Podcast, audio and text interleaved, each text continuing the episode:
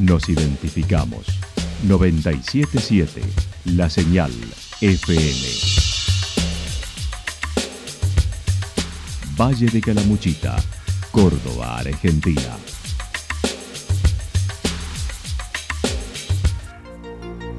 El más completo resumen de las noticias de la región, encontralos todos los días a las 12:30, a las 16 y a las 22 horas. Panorama de noticias. Por la 977, La Señal FM, nos identifica también con las noticias.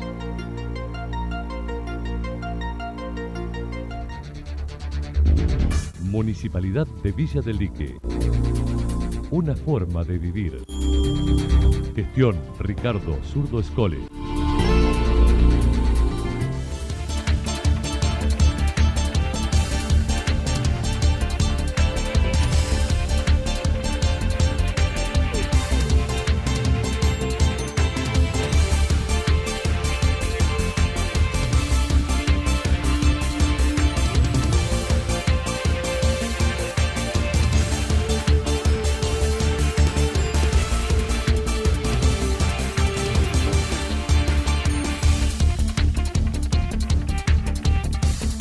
A esta hora hacemos un repaso por la información regional a través de los títulos. Crecimiento de 14 puntos con respecto al enero del año pasado en Villa General Belgrano. A pesar del enero exitoso, la actividad turística está resentida. Generó un sistema para potabilizar el agua y poder consumirla desde el servicio corriente en Yacanto. La actualidad en síntesis. Resumen de noticias regionales producida por la 977 La Señal FM. Nos identifica junto a la información.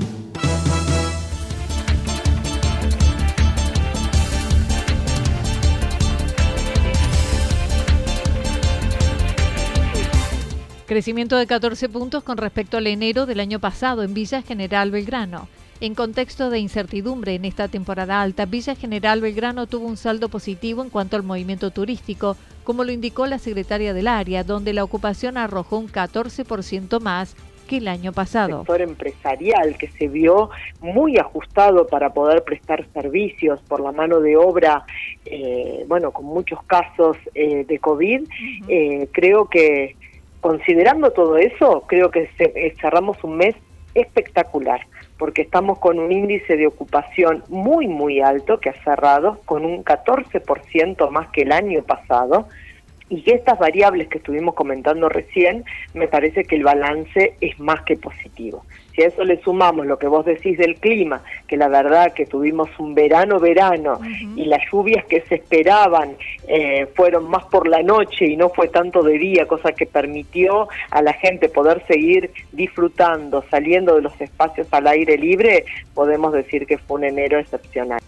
Durante todo el mes, la ocupación en alojamiento fue del 92%, donde los alojamientos más categorizados han tenido una mayor demanda. Sí, muy impresionante. Esa es la palabra, Anita, porque nosotros sabíamos que iba a ser un buen verano, sabíamos que íbamos a tener un buen enero, pero una cosa es un buen enero y otra cosa son 15%, 14% más que el año pasado. Hemos cerrado todo un mes en forma lineal, con el total de plazas, que sabemos que Villa General Belgrano tiene un abanico muy grande, ¿no? Desde camping hasta hotel 5 estrellas. Poder cerrarlo con un 92% lineal y los más categorizados a un 98%, la verdad que es una muy buena cifra dentro del contexto económico que tiene en nuestro país, que no nos tenemos que olvidar de eso. Si bien a principio de enero se suspendieron algunos eventos, más tarde se llevó a cabo la Summer Fest durante los 3 días con gran presencia de turistas. Gabriela Cachayú indicó se espera un febrero con mucha demanda, ya las reservas están en un 85% y también será bueno el mes de marzo. Es un mes muy bueno, febrero, y creo que marzo también nos va a sorprender porque también va a ser muy bueno. Ya estamos con más del 85% de reservas concretas. creemos que va a ser un mes que va a tener más estabilidad en cuanto a casos de COVID, ¿no? Que nos va a permitir a todos poder brindar un servicio turístico más estable, y a su vez el turista no va a tener tantas reprogramaciones que hacer, porque esto ya empezó a disminuir. Tal cual. Así que creo que va a ser un mes mucho más estable. Los días 21, 22 y 23 de febrero será la próxima Summer Fest y continúan las noches temáticas. Acerca de las preferencias de los turistas, indicó los espacios naturales son los más buscados, donde los lunes y miércoles poseen salidas guiadas y los viernes City Tour. Las personas que se acercaron a la oficina de turismo fueron alrededor de 10.500. Y nosotros hemos organizado, lo hacemos en forma periódica, los días lunes y miércoles hacemos salidas guiadas por paseos naturales, y los días viernes incorporamos el City Tour, en donde les mostramos un poquitito y le contamos de la historia cultural que tiene Villa General Belgrano. Y la verdad que por ahora vienen siempre al cupo máximo la cantidad de gente que se anota y que puede disfrutar de estas propuestas. Ahí nos damos cuenta realmente lo que la gente viene a buscar, ¿no? En este mes han pasado 10.500 personas por la oficina de turismo que hemos atendido. Finalmente, indicó, ya se trabaja en la organización de la fiesta de la masa vienesa, que hace 2 años no se realiza. Sí, ya estamos trabajando fuertemente, te diría que muy avanzados con la fiesta de la masa vienesa, porque creemos que se va a poder hacer. Creo que si las cosas vienen como parecen hasta ahora, yo tengo esperanza que esta sea como la cola final de esta pandemia, y bueno, que este año se puedan realizar todos los eventos. Estamos trabajando para eso.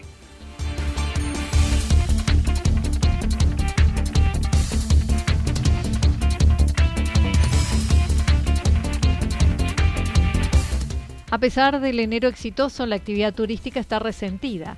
Un mes de enero en el que todos coinciden fue positivo en cuanto a la afluencia de turistas. El coordinador de la Federación Empresaria Hotelera Gastronómica en la región centro así lo indicó, señalando fue también lo esperado y propio del rebrote ante la situación vivida por la pandemia. Bueno, obviamente ha sido un mes positivo para el sector después de tener 2 años muy difíciles. Y esa situación, digamos, no se ha dado solamente en nuestra ciudad o en esta provincia, sino en todo el país, ¿no? Todos los lugares turísticos del país se han visto de alguna manera beneficiados por un flujo de turismo que, bueno, si bien era esperado como rebote de la situación, quizá no en la magnitud en que se está dando. Existen 313.000 plazas menos que en enero del 2019, mientras que en el país se perdieron 80.000 puestos de trabajo. Aunque la temporada turística en Córdoba es buena en términos de movimiento de visitantes, el sector hotelero asegura estar muy lejos aún de la recuperación plenamente. Sí, bueno, algunas localidades tuvieron no 9 meses, sino 1 año y medio. Sí. Eso de alguna manera se vio reflejado en la cantidad de establecimientos que cerraron a lo largo y a lo ancho del país. Nosotros tenemos más de 11.000 empresas que se desaparecieron y se perdieron 80.000 puestos de trabajo directos, con lo cual, bueno, la recuperación se puede llegar a dar, pero no en la misma magnitud, porque además ya de por sí en este momento hay una estadística relevada por el INDEC, el gobierno, donde claramente Córdoba marca de que en esta temporada tiene 313.000 plazas menos de las que tenían en el 2019. El rubro más afectado dentro del turístico es la hotelería, más que la gastronomía, a pesar de la existencia del programa Previaje que se implementó el año pasado. Por supuesto, la hotelería ha sido mucho más perjudicada que la gastronomía. Y en la hotelería en particular hay localidades, segmentos de estrella, digamos, que se han visto de alguna manera mucho más comprometidos que otros, que de alguna forma con aporte de capital de los socios o ahorros que tenían de otras actividades nos han puesto para sostener los establecimientos y llegar a este momento. Pero también es cierto de que el previaje es prácticamente el meollo de todo este gran movimiento que hay en el país. Y esa situación es una venta adelantada que se generó en algunos casos hace 4 meses atrás, y la realidad es que la inflación en tránsito continúa y eso ha horadado la rentabilidad de las actividades del turismo, complicando más todavía la situación, porque es muy difícil remontar un año y medio de pasivos con una temporada buena de 45 días.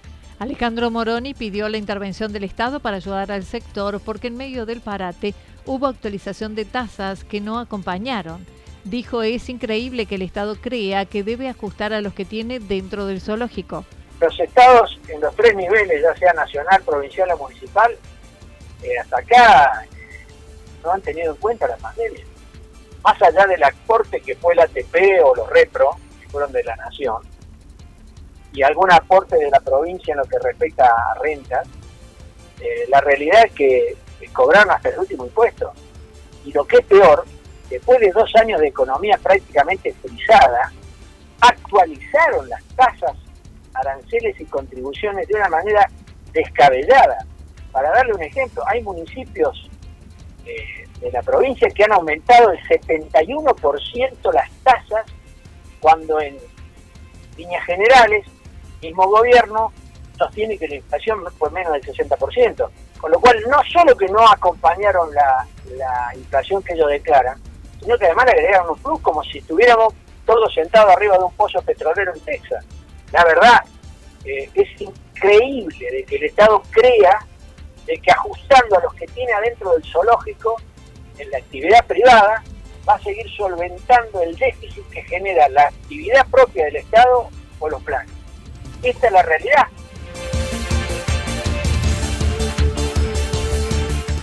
Generó un sistema para potabilizar y poder consumir el agua corriente en Yacanto. Desde el 2017, un vecino de Yacanto implementó un sistema propio de potabilización con el agua de red que ofrece la cooperativa de energía. Leonardo Méndez comentó a un vecino, lo contactó para que pudiese contar su experiencia a otros vecinos de la localidad que padecen el impedimento de no poder consumir el servicio que les ofrecen. Esa inquietud, se generaron distintos tipos de reuniones en donde se explicó cuál era la mecánica del proceso, un proceso sencillo. Lo único que tiene es por ahí un poco de conocimiento técnico, dado que, bueno, por mis conocimientos técnicos, lo puede realizar de una manera tal vez un poco más sencilla, pero no es algo que nadie puede hacer, ni es algo inalcanzable. Dijo además que es un proceso sencillo, no es costoso, y mientras más tanque posee un domicilio, es mejor para tener reservas, sobre todo con días de sequía, bombas para subir al tanque y filtros de carbón activado. Mire, no tiene un costo extra más que el costo de los tanques de agua que ya conocemos nosotros, esos famosos tanques de 1.000 litros o de 500 litros que utilizamos para tener agua. Exactamente, para reservorios. Obviamente, mientras más tanques uno tiene, mejor, porque más capacidad de retener agua tiene, y en el eventual caso de un corte de agua por estas cuestiones hídricas, entonces uno tiene un pulmón como para poder resistir más tiempo, ¿no? Pero básicamente es eso, tener eso, bombas para subir el agua a tu tanque, y luego un solo filtro, que yo utilizo un filtro de carbón activado en el lugar donde se consume el agua, como una última barrera que es muy eficaz al momento de tener el agua para poder consumirla. Estimó la inversión única que ronda los 30.000 pesos, y los filtros se pueden reciclar. Mire, yo creo que a ojo de buen cubero hemos calculado unos 30.000 pesos que puede gastar una persona en poner a punto este sistema en su casa, con los materiales que son de acceso cotidiano. O sea, no es nada que uno tenga que pedir de importación y cosas extrañas. O sea, simplemente uno con el consumo de los reactivos que va a utilizar en el momento de realizar la potabilización, es la mínima inversión que va a tener. Después el sistema ya está instalado, y son filtros que pueden ser reutilizados. Yo encontré la manera de generar una reutilización, porque eso sí tiene un costo alto si uno no los pudiera regenerar, ¿no? Pero yo tengo, en mi caso, ¿no?, he comprado 4 filtros en 2017 de carbón activado que los vengo reutilizando cada 4 años, y bueno, sí, mucha gente que ha escuchado eso le ha llamado la atención, cómo es que un filtro puede durar tanto tiempo. Claro. Bueno, existen formas, ¿no?, maneras de reutilización, de tratamiento, para poder prolongar la vida útil de estos elementos.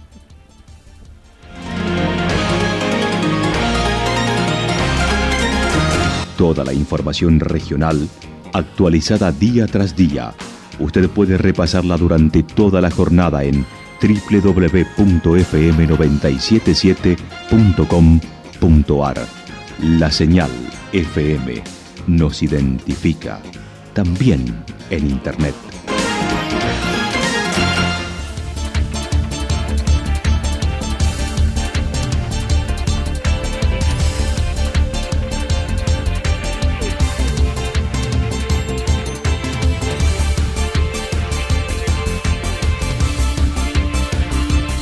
El pronóstico para lo que resta de la jornada indica tormentas, temperaturas máximas que podrían estar entre los 32 y 34 grados. El viento estará soplando al sector norte entre 13 y 22 kilómetros por hora. Para mañana jueves, anticipan en la madrugada, continuarán las tormentas aisladas, luego hacia la tarde mayormente nublado, temperaturas máximas entre 26 y 28 grados para la región, las mínimas entre 20 y 22.